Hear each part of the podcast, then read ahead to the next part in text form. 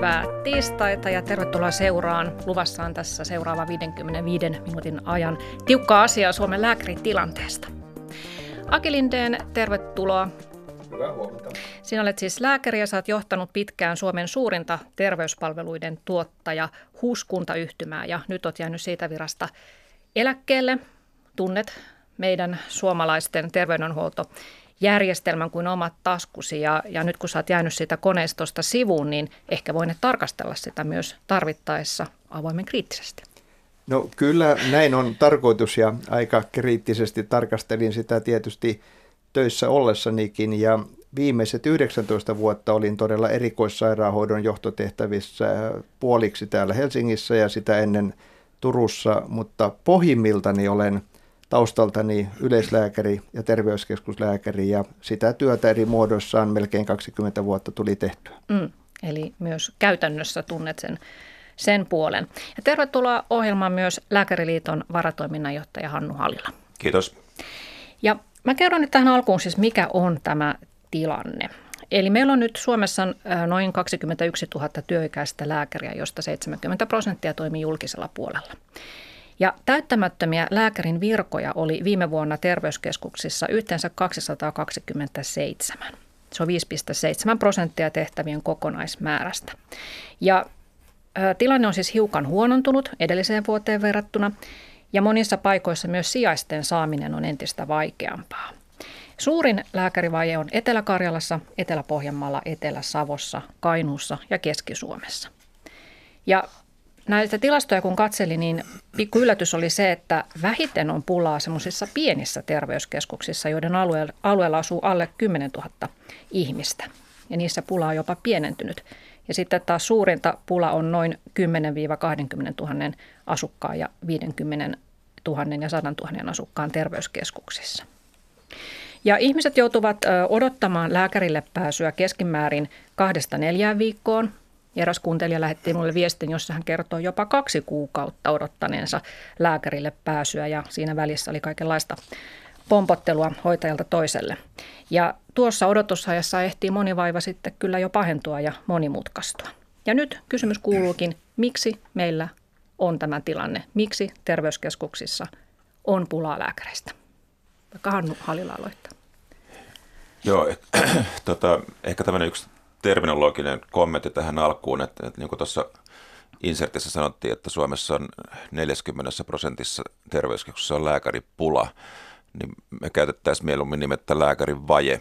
Toki se niin kuin täyttää pulan tunnusmerkit jossain paikoissa, missä on yli 20 prosentin vajaus, mutta, mutta että se, että jos yksi lääkäri puuttuu, niin en puhuisi vielä pulasta, mutta, mutta tilanne tosiaan vaihtelee kovasti paikkakunnittain. Mutta kyllä se Lääkäriliiton ydinviesti on, on se, mikä tuossa alussa tuli, tuli ilmi, on se, että, että tota, terveyskeskustyö on tavattoman vaativaa, raskasta ja, ja tota, siitä työstä pitäisi tehdä houkuttelevampaa. Siellä on aika paljon nuoria, vasta valmistuneita lääkäreitä, joille se on erityisen vaativa työpaikka ja, ja tota, siellä tarvittaisiin kokeneita yleislääketieteen erikoislääkäreitä, pysyviä pitkäaikaisia lääkäreitä. Et nuorille lääkäreille, jotka on siellä lähes kaikki semmoisen vajaan vuoden osana jatkokoulutusta, niin valitettavasti se on usein se tilanne, että istutaan se kakku siellä ja sitten never again. Niin, että se on vähän semmoinen pakkopulla niin. joillekin lääkäreille.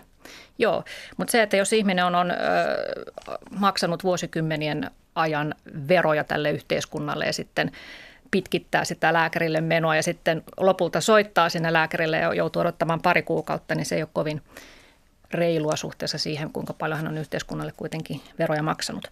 Mutta mitä sinä sanot Aki Lindeen tästä tilanteesta, että mistä tämä johtuu?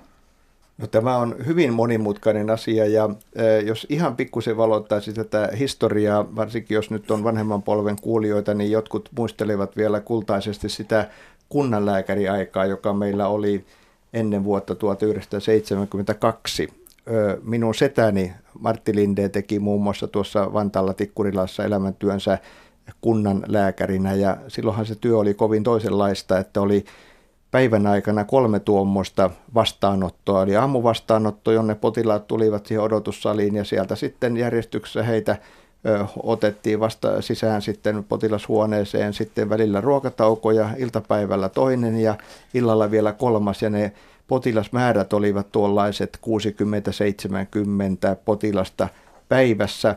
No maailma oli silloin erilainen, ihmisten sairaudet olivat voisiko sanoa yksinkertaisempia ja niihin annettavat hoidot olivat yksinkertaisia ja tällaisen ei ole niin kuin minkäänlaista paluuta enää nyt koko lääketiede on hyvin monimutkaista. Meillä on tarjolla monimutkaisiin asioihin vaativia hoitoja ja potilaiden koko se ongelmakenttä on, on hyvin erilainen ja ihmiset ovat hyvin vaativia. Ja kun itse tein silloin, sanotaan siellä 78 siitä 15-20 vuotta eteenpäin yleislääkärin töitä, niin olen haastatellut niitä sen ikäpolven entisiä työtovereita, niin, niin he sanovat, että silloin meidän nuoruudessa, kun me pystyimme sen 20 potilasta päivässä vastaanotolla ottamaan vastaan, niin nyt on 10-12 potilaan kanssa ihan täysi työ, koska se ihmisten ongelmakenttä on niin monimutkainen, että jos ihmisellä on päänsärkyä, niin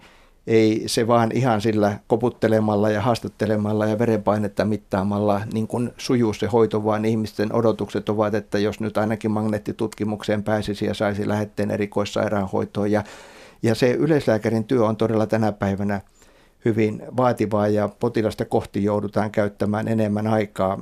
Syytetään usein byrokratiasta, sitäkin on terveyskeskuksissa, mutta kyllä se on enemmän sitä, että ihmisten tarve saada aikaa lääkäriltä on nyt suurempi kuin niissä aikaisemmissa nopeissa pika, pikakäynneissä. Ja sen takia meillä oikeasti tarvitaan samaan väestöön, tai onhan meidän väestömääräkin lisääntynyt ja ihmiset ovat ikääntyneet. Meillä tarvitaan enemmän lääkäreitä perusterveydenhuollossa nyt kuin aikaisemmin.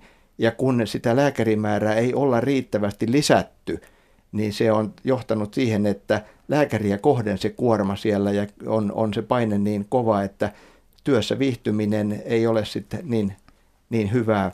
Mm. Itse johdin aikanaan Porin terveyskeskusta vuodesta 87 vuoteen 1995 ja se oli varsinainen kriisiterveyskeskus, kun me aloitimme 40 lääkärin virasta 18 oli tyhjänä. Me loimme sinne kokonaan uudenlaisen toimintajärjestelmän. Puhuttiin silloin omalääkärijärjestelmästä. Me saimme vuodessa täyteen ne lääkärivirat, eli toimintamalli muuttui vähän semmoisen entisen kunnanlääkärin tyyppiseksi, eli työaika tuli vapaammaksi – ja puolet lääkärin palkkauksesta perustui siihen käyntimäärään eikä kiinteään kuukausipalkkaan. Johtaminen muuttui, ihmisille annettiin enemmän niin kuin, suoraan siellä niin kuin lähijohtamisessa valtuuksia eikä kaikkea yritetty ylhäältä päin säätää. Ja, ja käytännössä me saimme luotua tilanteen, jossa jokainen porilainen pääsi samana päivänä omalle lääkärilleen. Mm, ja tämä olisi kenties tehtävissä nytkin. Että jos Minusta se olisi tehtävissä, mutta taaskin siitä on kulunut niin paljon aikaa, että maailma on muuttunut, että nyt ei sillä lääkärimäärällä pärjättäisi, vaan tarvitaan jonkun verran enemmän niistä syistä johtuen, jotka kerroin. Joo. Ja hyvät kuuntelijat, teillä on muuten kommentointimahdollisuus, jos menette Yle Areenaan ja Sari Valto sivuille, niin sieltä pääsette sitten linkin kautta kommentoimaan tätä keskustelua. Ja kiitos myös kaikille kuuntelijoille, jotka lähetitte etukäteen minulle sähköpostia omista kokemuksistanne siitä, että miten terveyskeskukseen on päässyt. Mä tässä pyrin lähetyksen mittaan ottamaan joitakin esimerkkejä sitten tähän mukaan. Mutta niin, Aki Linden tässä sanoi, että terveyskeskuslääkäreiden määrää pitäisi nyt yksinkertaisesti lisätä. Miksi lääkäreitä Hannu Halilla ei yksinkertaisesti kouluteta enemmän? Lääkäriliittohan on nyt päinvastoin esittänyt, että näitä aloituspaikkoja lääketieteellisissä tiedekunnissa pitäisi vähentää. Joo, lääkärikoulutustahan on hurjasti lisätty viime vuosina. Siis se oli matalimmillaan tuolla 90-luvun puolessa välissä 350 opiskelijaa otettiin vuodessa sisään ja, ja nyt se on ollut muutaman vuoden ajan 750 eli, eli yli kaksinkertaistunut. Ja kyllä Lääkäriliittokin, toisin kuin julkisuudessa sanotaan, niin oli sitä mieltä, että oli tarvetta lisätä koulutusmääriä siitä, mitä se oli, oli matalimmillaan, mutta meidän mielestä nyt nykytilanteessa riittäisi, riittäisi semmoinen 600 sisäänotto vuodessa. Ja yksi, yksi syy siihen on se, että meillä on siis ulkomainen koulutus on niin kuin räjähtänyt. Tota, yli tuhat suomalaista opiskelee lääketiedettä muissa Euroopan maissa. Ja me ollaan tehty heille tämmöinen kyselytutkimus ja kysytty, että mitä sä ajattelit tehdä, kun valmistut lääkäriksi, niin aivan ylivoimainen valtaosa heistä sanoi, että, että tulen takaisin Suomeen. Eli jos näitä lukuja vähän pyörittelee, niin meillä tämä ulkomainen koulutus huomioiden, niin tulee jatkossa semmoinen 900 uutta lääkäriä työmarkkinoille vuodessa. Ja, ja tota, eläkeijän saavuttaa semmoinen 500 lääkäriä. Mm. Sitten meillä tulee niin kuin 400 lääkärin nettolisäys joka, joka vuosi. Et kysymys on se, että onko yhteiskunnalla varaa palkata heidät kaikki. Niin, eli Lääkäriliitto on huolissa yhteiskunnan varoista. No kyllä, joo. Siis kan, eduista. No siitä, siitäkin siis tota, kansainvälinen totuus on se, että et, tota, mitä enemmän lääkäreitä, sen kalliimpi terveydenhuolto. Mm. Lääkäri aina toiminnalla aiheuttaa kustannuksia. Mutta siis eikö fakta on myös se, että Lääkäriliitto on lääkäreiden edunvalvontajärjestö ja teidän etujen mukaista on kontrolloida sitä lääkäreiden määrää, että jos määrä pysyy niukkana, niin se estää kilpailua ja sitä kautta palkat saadaan pysymään korkealla. No näin varmaan helposti ajatellaan. Toki olemme edunvalvontajärjestökin, mutta et ei, ei lääkäriliiton tavoitteena ole mikään lääkäripula tässä maassa, koska tota, niin kuin tässä on käynyt ilmi, niin, niin tota, sellaiset työpaikat, joista puuttuu lääkäreitä, niin ne on tosi, tosi ras, raskaita ja, ja siellä ne meidän kollegat uupuu työtaakan alle, että et toki tavoitteena on niin tasapainotilanne, mutta, mutta siis tämä on kansainvälisestikin hirveän vaikeasti vaikea ala tämä lääkäritarpeen ennakointi. Tuotanto mm. pystytään aika hyvin ennustamaan, mutta, mutta että tarve vaihtelee hurjan paljon, hurjan paljon tuota lyhyessäkin ajassa. Mut. Et sen verran vaan, että siis meillä on ollut 25 vuotta sitten tilanne, missä meillä oli 700 työtöntä lääkäriä, eikä me semmoista toivota. Mm, mutta lääkäreiden työttömyysaste on tällä hetkellä noin 1 prosentti, mikä on aika harvinais, harvinaisen alainen, että, että kuntien on sitten ollut pakko ostaa näitä lääkäripalveluita yksityisiltä, kun ei ole tarpeeksi ollut hakijoita näihin kaupungin ja kuntien virkoihin. Että jos näitä koulutusmääriä nyt lisättäisiin reilusti ja se työttömyysprosentti voisi noustaankin viiteenkin, niin sehän pakottaisi lääkärit sitten hakeutumaan niihin terveyskeskuksiin myös syrjäseudulle, mihin tähän asti ei ole heillä ollut houkutusta hakeutua. Et eikö se johtaisi väistämättä siihen, että jos olisi paljon lääkäreitä, niin tämä ongelma osittain voisi ratketa? Joo, mä kyllä pidän sitten järkevänä sitä, että näin kalliin koulutuksen käyneitä ihmisiä, niin kuin, että pannaan joku että tavoite, tavoitteena on 5 prosentin työttömyys, että se on kyllä koulutuksen hukkainvestointia. Ja siis myös kansainvälinen tilanne on se, että, että melkein kaikissa maailman maissa tilanne on se, että syrjäseudulla on vaikea saada – saada lääkäreitä ja sitten, sitten tota, isoissa kaupungeissa on, on ylitarjontaa lääkäreistä, että koskaan se ei mene ihan, ihan mm. yksin.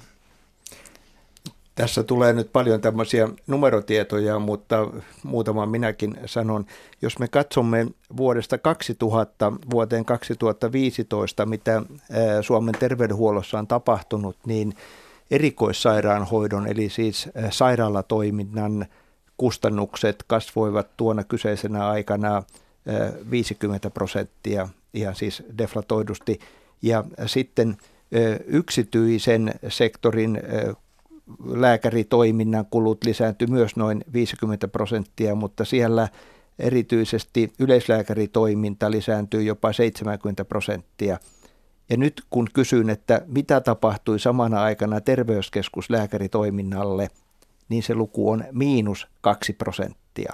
Eli se on ihan niin kuin omassa omassa maailmassaan. Ja kyllä minustakin tuntuu, että tuo Hannu Halilan äsken kuvaama neljän, jopa 500 lääkärin vuotuinen lisäys työmarkkinoille niin kuin sinänsä ratkaisee tämän lääkärin määräkysymyksen. Asian ydin on se, että terveyskeskustyöstä pitää tehdä houkuttelevampi, eikä vain semmoinen paikka, jossa käydään, vaan siitä pitää saada uudelleen elämänuraa niin kuin se aikanaan oli – ja siihen on keinoja, keinoja olemassa. Yhden asian haluan vielä tässä mainita, että eh, kun me tarkastellaan terveyskeskuslääkärien kokonaislukumäärää, niin täytyy muistaa, että tällä hetkellä noin kolmasosa lääkärin työstä terveyskeskuksissa on muuta kuin sitä sairausvastaanottoa ihan järkeviä töitä. Lääkäri on neuvolassa, koulussa, eh, erilaisissa kuntoutustoiminnassa mukana, erilaisissa työhön liittyvissä palavereissa, vanhainkodeissa ja sillä tavalla. Mutta se vastaanottotoiminta on juuri se, minkä potilaat näkevät. Ihan niin kuin juontajana sanoit, että kun ihminen soittaa ja kysyy sitä aikaa, niin sitten se veronmaksaja hänelle vastataan, että kuukauden tai kahden päästä, ja sehän tietenkin on hyvin epätyydyttävä tilanne. Ja olen itse laskenut, että juuri tällä tavalla laskien, että kun me katsomme, että kaksi kolmasosaa siitä terveyskeskuslääkärin työmäärästä on sitä vastaanottoa, ja sitten vertaamme sitä meidän väestömäärään, niin meillä oikeasti pitäisi olla 1500 asukasta kohti yksi laskennallisesti kokopäiväinen vastaanottotyön lääkäri. Ja siitä seuraa tämä esitys tästä tuhannen lääkärin ja sanoisin myös tuhannen sairaanhoitajan, koska lääkäri tarvitsee työparikseen osaavan sairaanhoitajan, jolloin työn jaolla he voivat ö, tätä työtä kehittää huomattavasti siitä, että ei jokaista asiaa tarvitse tulla suoraan lääkärin vastaanotolle selittämään. Myös puhelinneuvonta on tärkeää. Kokeilin aikanaan itse kauan sitten terveyskeskuksessa yhden viikon ajan sellaista, että ajanvarauksen sijasta kaikki potilaat soittavatkin minulle. No siinähän meni tietysti jonkun verran aikaa siihen, mutta se karkea johtopäätös oli se, että kymmenestä potilasta saatoin viisi ohjata siinä puhelimessa. Muutaman suoraan menemään sairaalaan ja sanoin, että soitan perässä ja se soitto käy lähetteestä. Muutaman reseptin uusia apteekkiin, muutaman neuvoa, neuvoa siinä puhelimessa ja sitten toiset viisi tulivat vastaanotolle. Eli, eli tätä työtä kehittämällä ja nykyisin on tietenkin sähköiset välineet, siis sähköpostit ja kaikki muut olemassa. Eli, eli kun nyt tätä esitystäni tuhannesta lääkäristä lisää on kritisoitu aika korkealtakin taholta ja sanottu, että se on tämmöinen populistinen väite, että kyllähän tätä muulla tavalla pitää tätä työtä kehittää, niin minä olen samaa mieltä, että valtava kehittäminen tarvitaan kaikkiin niihin toimintatapoihin, mutta kyllä siellä tarvitaan se tuhat lääkäriä ja sairaanhoitajia lisää siellä terveyskeskusten vastaanottotoiminnassa nimenomaan. Ja, mutta mistä se otetaan, jos niitä ei ole? No, ja niitä ei haluta kouluttaa lisää. No nyt vaikka me tällä hetkellä lisäisimme koulutusta tällä hetkellä, niin nehän olisi seitsemän vuoden päästä ne lääkärit meillä työmarkkinoilla. Minä haen ratkaisuja, jotka voidaan niin kuin ihan tällä hetkellä tehdä. Ja sanoisin, että jos palataan moderni, modernissa versiossa siihen omalääkärimalliin niin, että se lääkärin työ muutetaan esimerkiksi sellaiseksi, että puolet siitä työstä on sellaista kiinteään kuukausipalkkaan perustuvaa. Ja toinen puoli on eräänlaista, voisiko sanoa, yksityislääkärityyppistä toimintaa, mutta julkisen sektorin työntekijänä niin, että lääkäri saa palkkansa itse asiassa niistä potilaskäyntien ja tekemiensä toimenpiteiden lukumäärästä, niin uskallaan väittää, että siitä työstä tulee sillä tavalla joustavampaa ja houkuttelevampaa, että ei kulu vuottakaan, niin me saadaan kaikki nykyiset virat täyteen ja ne tuhat lisävirkaakin. Eli se olisi tavallaan tällainen suomalainen versio tällaisesta keski-eurooppalaisesta oma, tai tämmöistä perhelääkäri. Ju, juuri näin, suomalainen versio siitä, äh, kyllä. Mm. Miltä kuulostaa Hannu Halila? Siis kyllä me ollaan lääkäriliitossakin sitä mieltä, että, että tota terveyskeskuslääkärin vakansseja tulisi, tulisi lisätä. Onko se sitten tuhat tai mitä, niin siitä voidaan, voidaan keskustella, mutta että sitä kautta kyllä varmasti saataisiin sitä kaivattua lisäresursseja terveyskeskuksiin ja, ja tota, se työtaakka kevenisi ja sitten lääkärit uskaltaisi mennä sinne töihin. Nyt, mm. nyt kun tiedetään jo valmiiksi, että siellä on, siellä on kohtuuttoman paljon, paljon työtä ja suuret väestöt, niin, niin ei sinne uskalleta mennä töihin. Vähän niin kuin paradoksaalisesti lisäämällä virkkoja, niin uskon, että sinne myös saataisiin, saataisiin enemmän väkeä. Ja sitten tämmöisiä niin kuin hyviä esimerkkejä, mistä Aki Lindeen tässä mainitsi, niin, niin pienellekin asioilla pystytään vaikuttamaan. Että muistan jo vuosia sitten tilanteen tota, Espoosta, jossa, jossa tota, useimmille terveysasemille oli kovin vaikea saada nuoria lääkäreitä tulemaan, mutta sitten yhdellä terveysasemalla oli järjestetty sellainen tilanne, että yhden kokeneen terveyskeskuslääkärin työ, pelkkä työsisältö oli sitä, että hän oli näiden nuorten konsulttina ja, ja tota, sinne nuoret lääkärit jonotti päästäkseen. Mm. Et, et tämmöisellä järjestelyllä kyllä pystytään asioita te- hoitamaan. Joo. Tähän perälääkärimalliin liittyisi sellainenkin etu, että kun on todettu, että että tuota, 10 prosenttia perusterveydenhuollon potilaista on niin sanottuja moniongelmaisia ja he tekevät jopa puolet näistä terveyskeskuskäynneistä, eli iso osa lääkäreiden ajasta menee tähän pienen moniongelmaisen porukan hoitamiseen. Siellä on syrjäytyneitä, iäkkäitä, eronneita, turvattomia ihmisiä, työttömiä. Heillä on monenlaisia oireita, jotkut on selittämättömiä, käyttävät runsaasti lääkkeitä. Ja, ja tuota, psykiatri Mattio Huttunen on tästä kirjoittanut hyvän tekstin ja hän, hän tuota sanoo, että potilaan, potilaalla pitäisi olla oikeus löytää itselleen vuosikausia rinnalla kulkeva oma lääkäri, että hän kannattaa tämmöistä perhelääkärisysteemiä. Tämä, tästä on todettu siis monissa tutkimuksissa, että siinä on etua ja asiat äh, helpottuvat, kun ihminen saa siellä samalla lääkärillä käydä. Ja se myös sitten mahdollistaa sen, että jos potilas tulee uudestaan uudestaan kuin sama vaivan kanssa, niin tämmöinen tuttu oma lääkäri voi myös sanoa, että ei, nyt me emme tee mitään, että mikä sulla nyt oikeasti on. Että, että jos lääkäri vaihtuu, niin saatetaan tehdä monenlaisia tutkimuksia ja asiat ei etene ja ihmistä pompotellaan lääkäriltä toiselle. No asia on juuri, juuri näin. Minulla itselläni olisi monia sellaisia hyviä kokemuksia juuri, jotka vahvistavat, vahvistavat tämän.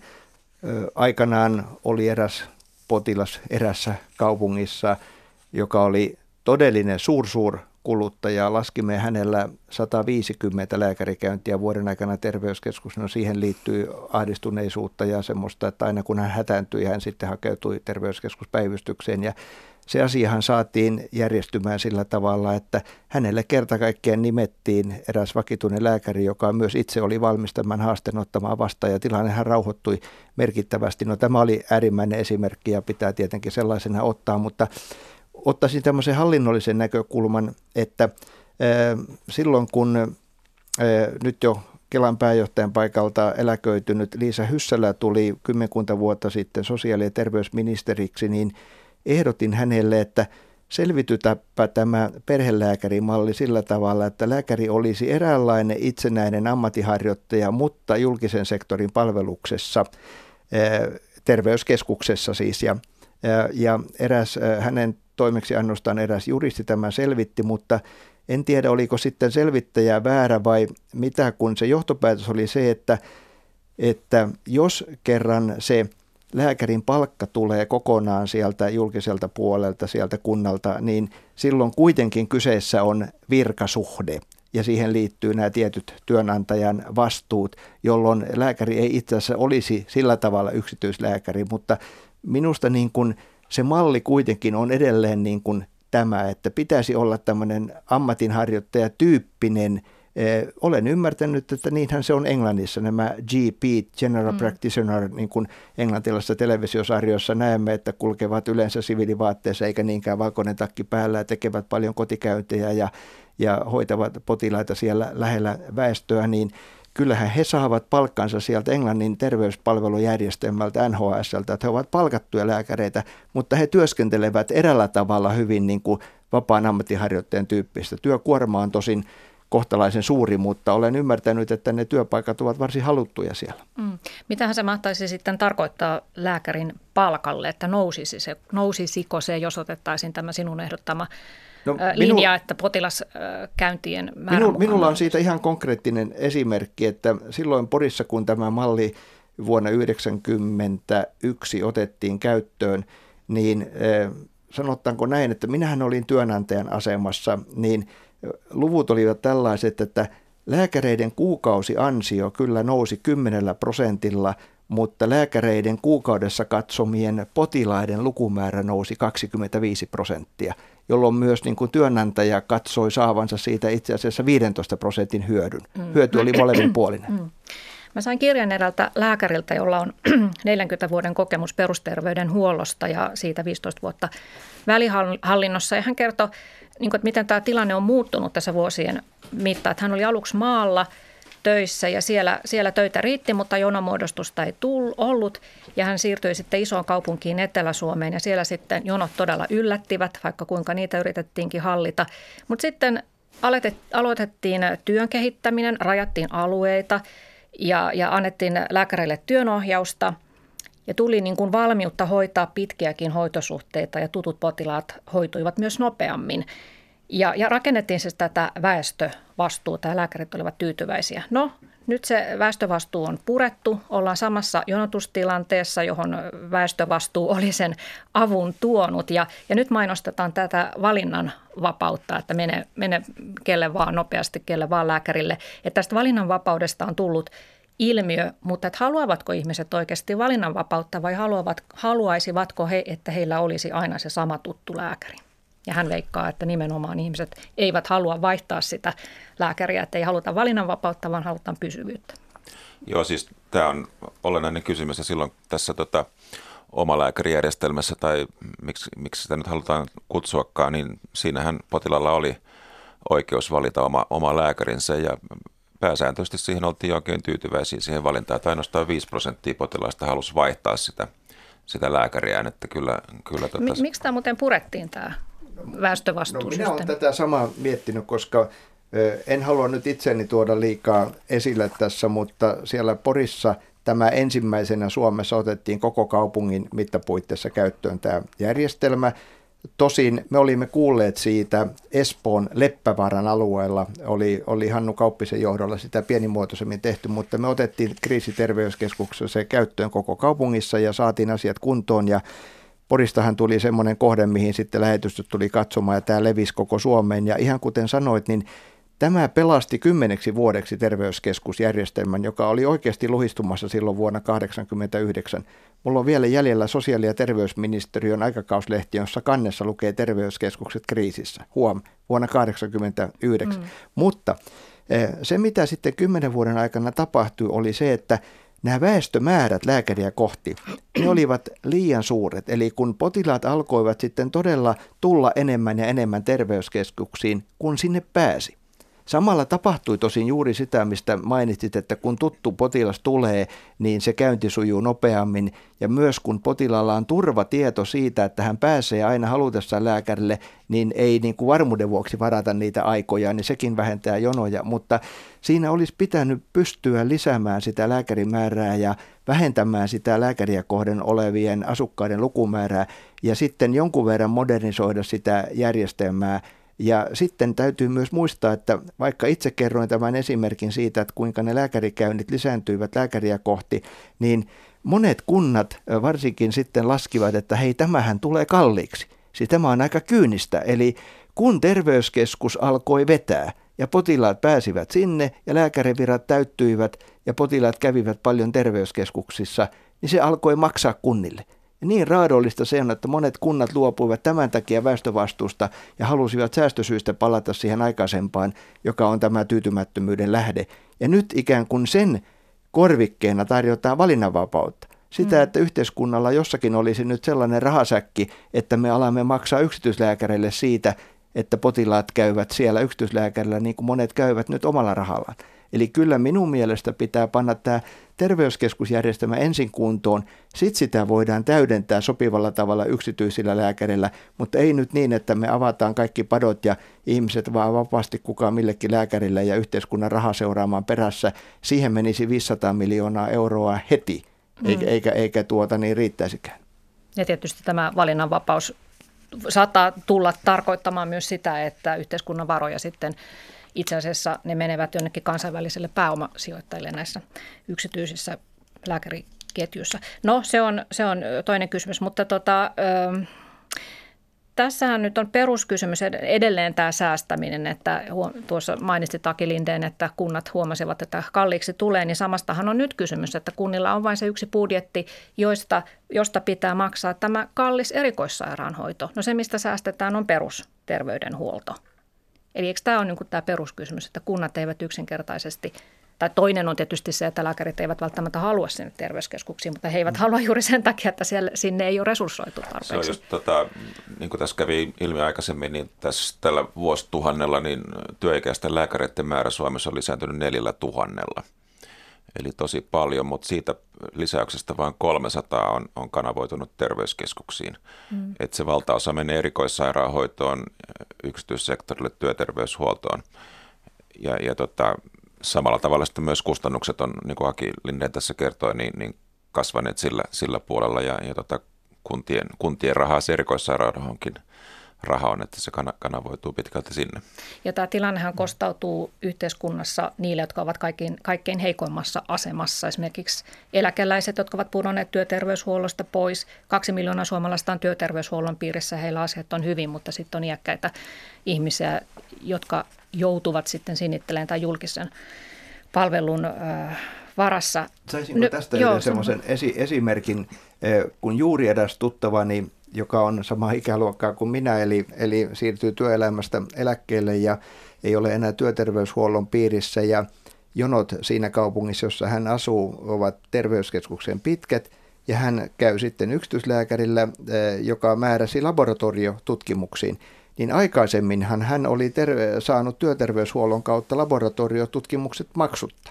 No nyt on Suomessa sillä hetke- tällä hetkellä niin, että yksityislääkärin lähetteellä ei pääsekään enää sinne julkiseen laboratorioon, vaan on pakko sitten käyttää yksityistä laboratoriota. Ja se laboratoriolasku oli paljon suurempi kuin se lääkäripalkkiolasku. Ja itse olen tästä esittänyt, että kyllä meillä pitäisi lähettävästä lääkäristä riippumatta potilaan päästä yhteiskunnan ylläpitämään laboratorioon, koska periaatteessa sen laboratorion pitää pystyä vetämään potilaat silloinkin, kun ne terveyskeskus- ja sairaalavirat ovat täynnä, jolloin kyllä sitä kapasiteettia sieltä löytyy.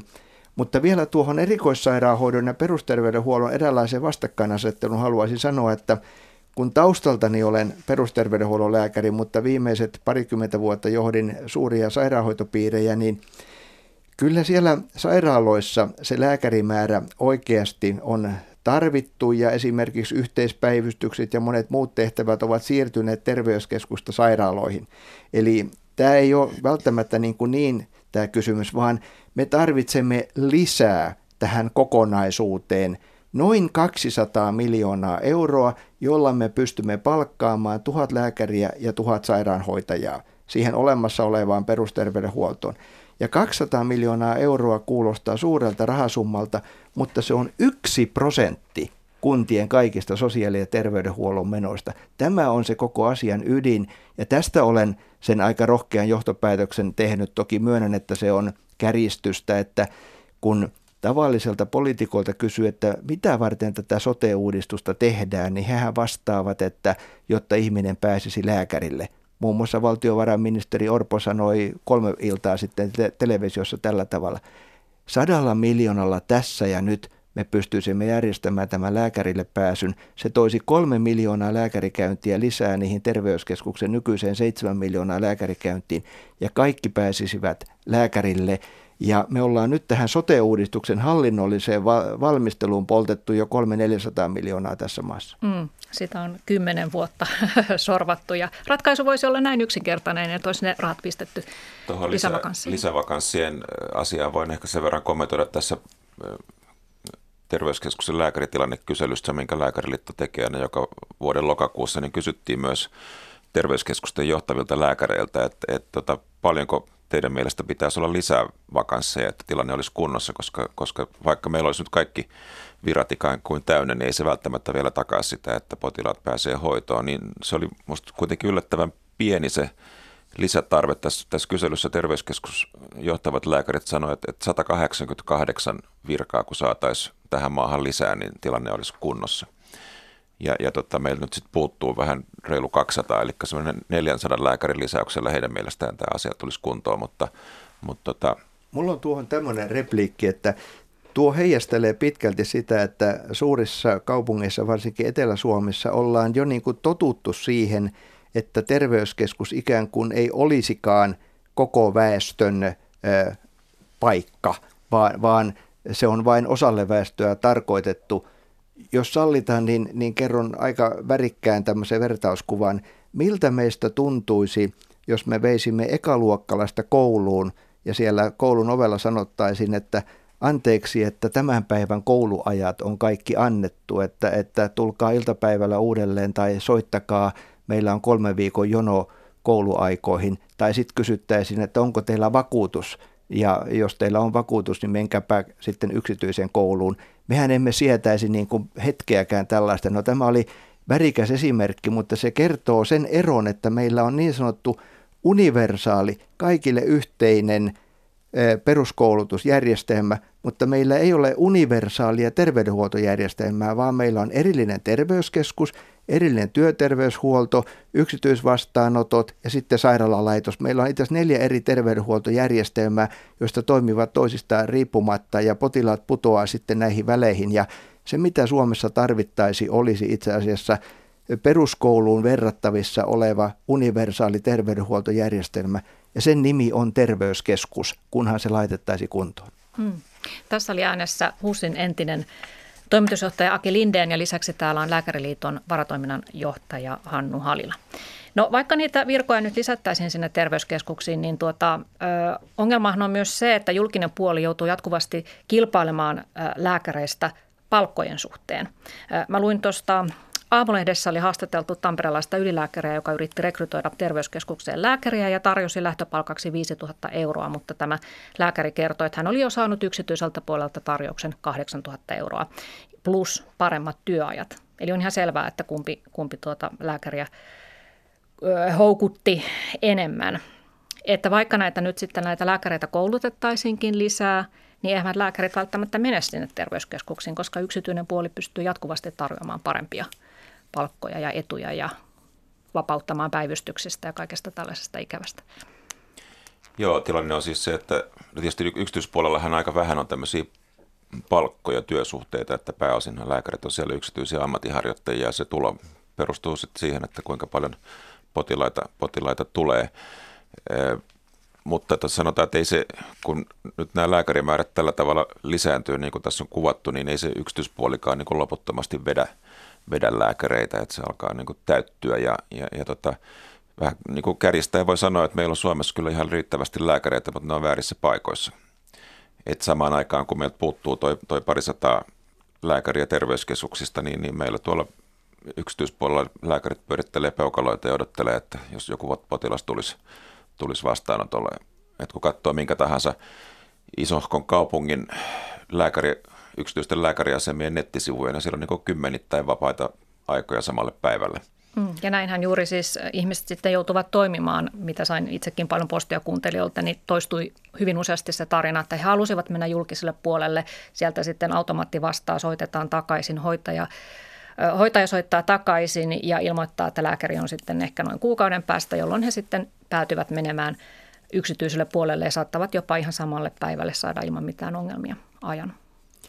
Nyt liitän tämän tähän valinnanvapauskeskusteluun, koska minusta ihmisille on tarjottu nyt väärällä tavalla yksinkertaistettuna tätä valinnanvapautta. On annettu semmoinen mielikuva, että kun meillä nyt on Suomessa noin neljä miljoonaa yksityislääkärikäyntiä, keskikäyntihintahan on siinä 100 euron kieppeillä ja sitten siihen tulee päälle se toimistomaksu ja tietenkin sitten laboratorio- ja röntgenkuluja, niin nyt esimerkiksi ennen kuntavaaleja eräs poliitikko sanoi, että valinnanvapaus on hieno järjestelmä, kun silloin köyhinkin ihminen pääsee parhaalle yksityislääkärille.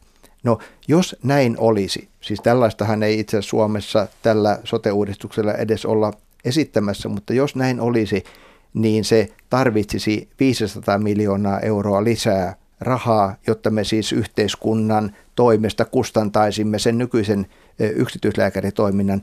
Ja nyt se minun väitteeni on se, että me tekisimme tämän edullisemmalla tavalla panostamalla terveyskeskuksiin kuin alkamalla maksaa sinne yksityissektorille tätä rahaa. E, mutta ilman lisää rahoitusta terveydenhuoltoon me emme oikeasti tule selviämään. Mm.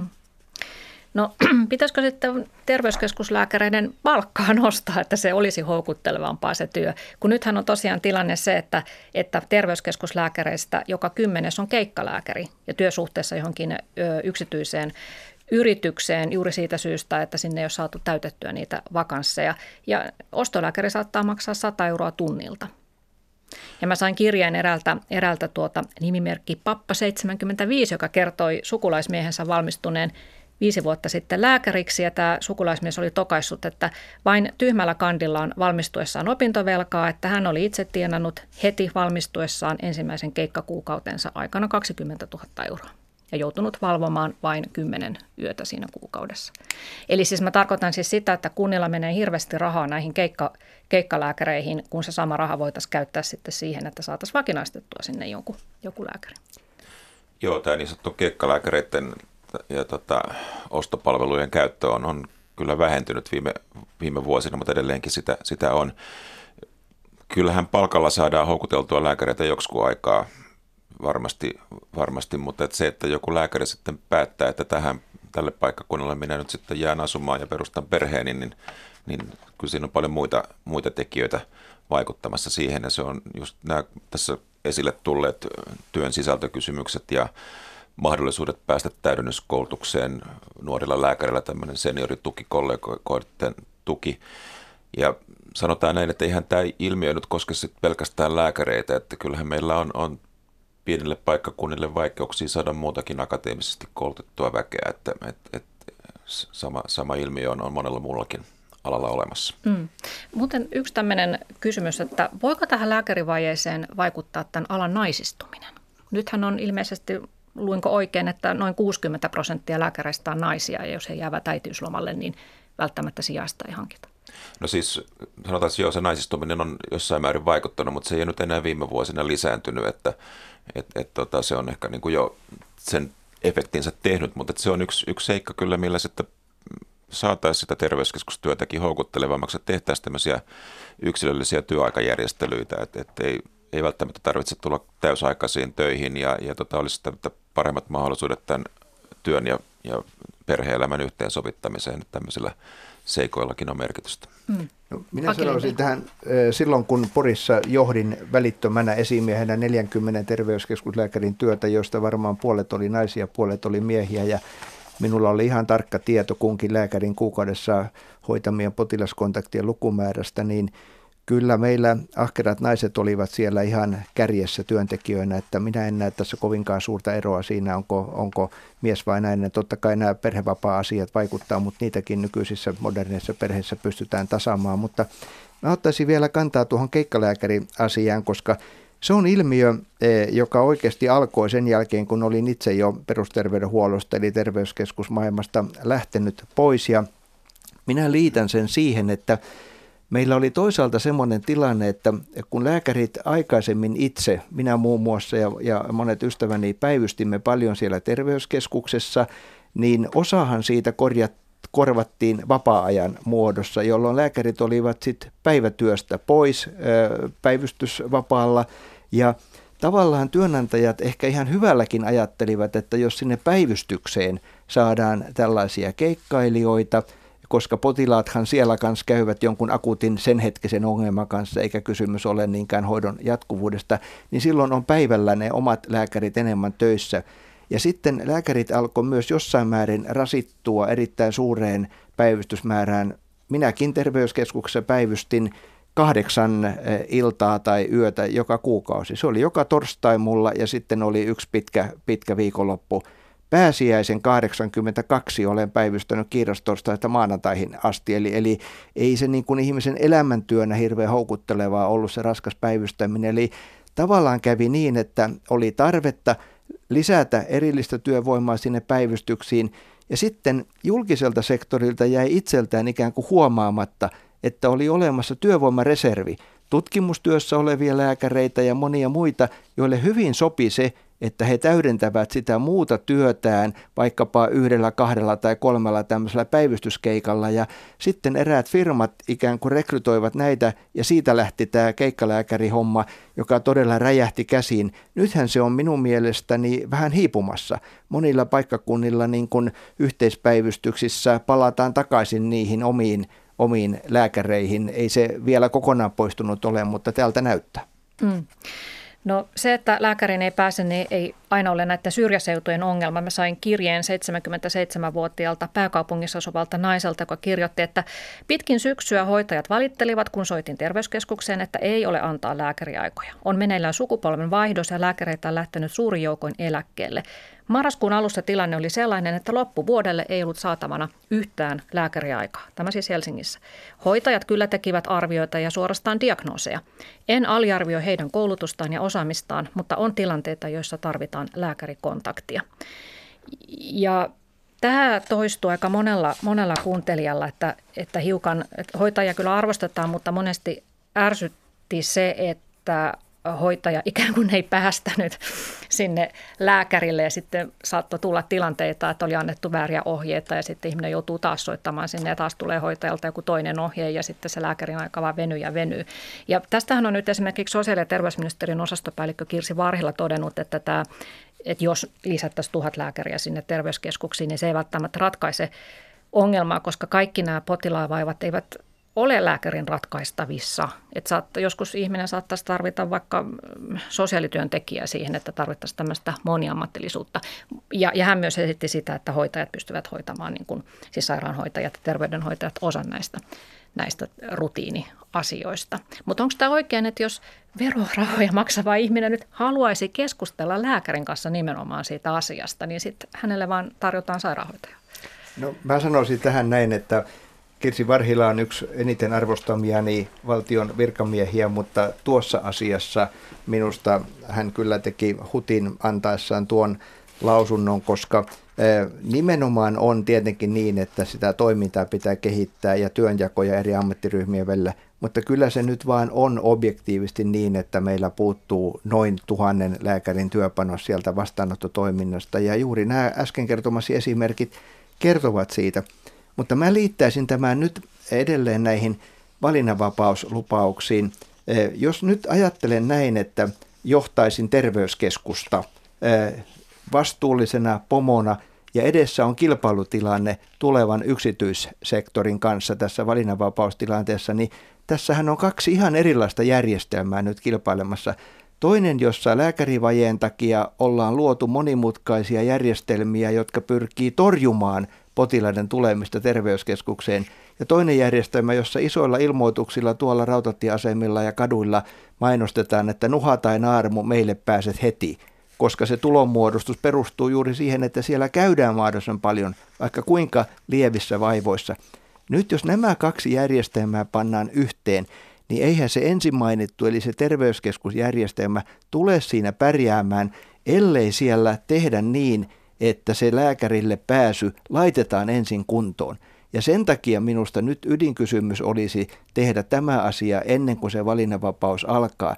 Mutta tämä on todella kierroa, että tässä sote-uudistuksessa kunnille on nyt luotu semmoinen e, ikään kuin giljotiini, jonka nimi on ö, muuntokerroin. Se tarkoittaa sitä, että mitä enemmän rahaa kunta nyt panee terveydenhuoltoon, sitä vähemmän se tuleva kunta, joka ei enää huolehdi sote-palveluista, saa valtion osuutta. Niin nythän ei millään kunnalla ole mitään intressiä tällä hetkellä panostaa tähän julkiseen terveydenhuoltoon. Tämä on ikään kuin avattu tarkoituksella niin, että firmat pärjäisivät tässä tulevassa kilpailussa, ja tämä on minusta todella väärin. Mm. Siis varmaan monet asiat pystytään hoitamaan puhelimessa ja sairaanhoitajat on hyviä, hyviä neuvomaan kansalaisia terveysasioissa, mutta että kyllä niin kuin meidän potilaslain mukaan niin kansalaisilla on oikeus päästä lääkärille, ettei sitä pitäisi niin kuin estää silloin, kun se on, on todellakin, todellakin tarpeen ja, ja tota, ikävä, ikäviä esimerkkejä nämä, mitä, mitä kerroit.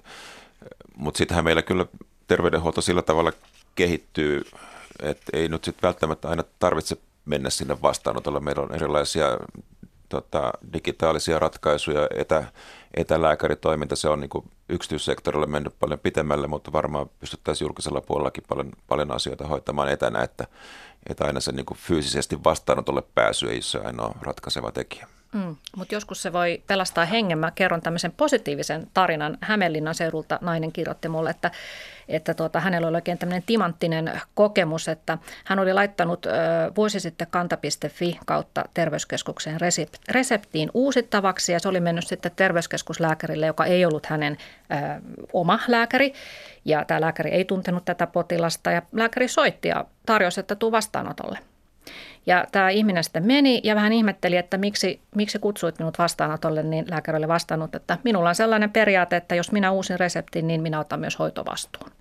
Ja tuolta käynniltä sitten tämä nainen sai tutkimuslähetteen ehkä osittain tavanomaisen määräaikaistarkastukseen kuuluvan, mutta sen tutkimuksen seurauksena hänellä todettiin syöpä ja hän pääsi todella nopeasti hoitoon ja, ja tämä lääkäri oli sitten kiireellisenä laittanut lähetteen keskussairaalaan ja pari tuntia tuosta puhelinkeskustelusta, niin kun tämä lääkäri soitti, että hän on nyt laittanut sen lähetteen, niin sieltä keskussairaalasta jo soitettiin jatkotutkimusaikaa. Että tällainen, joskus tämä toimii näin hienosti. Ja mä oon saanut myös paljon, itse asiassa voi sanoa yllättävänkin paljon, positiivisia kommentteja ihmisiltä, Monesti aika pieneltä paikalta, Muhokselta, Rääkkylästä, Hollolasta, tullut kiitoksia, että heillä toimii todella hyvin – hyvin systeemi ja terveyskeskus ja, ja sairaalan välinen yhteistyö toimii myös ja ollaan myös vähän huolissaan, että ei kai nyt sitten tämä sote-uudistus romuta tätä hyvin Saisinko tuosta pienistä terveyskeskusta sanoa niin. sen, että muutama vuosi sitten, oliko se 2015 tai jotain näin,